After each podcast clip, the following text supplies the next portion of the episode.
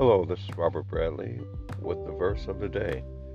It's where we take a passage of scripture and read it from the King James Version and then give you another take on that passage with the hope of making it more personal. Today's passage comes from Galatians chapter 6, verse 7 and says, Be not deceived, God is not mocked. For whatsoever a man soweth, that shall he also reap. Another take on that passage says, Watch what you do and say. God won't be made a fool of. Don't deceive yourself. Things will come back on you. In short, do good to everyone.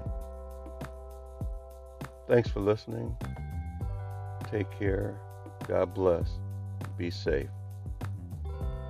This is Robert Bradley with the verse of the day brought to you by the Church Connected.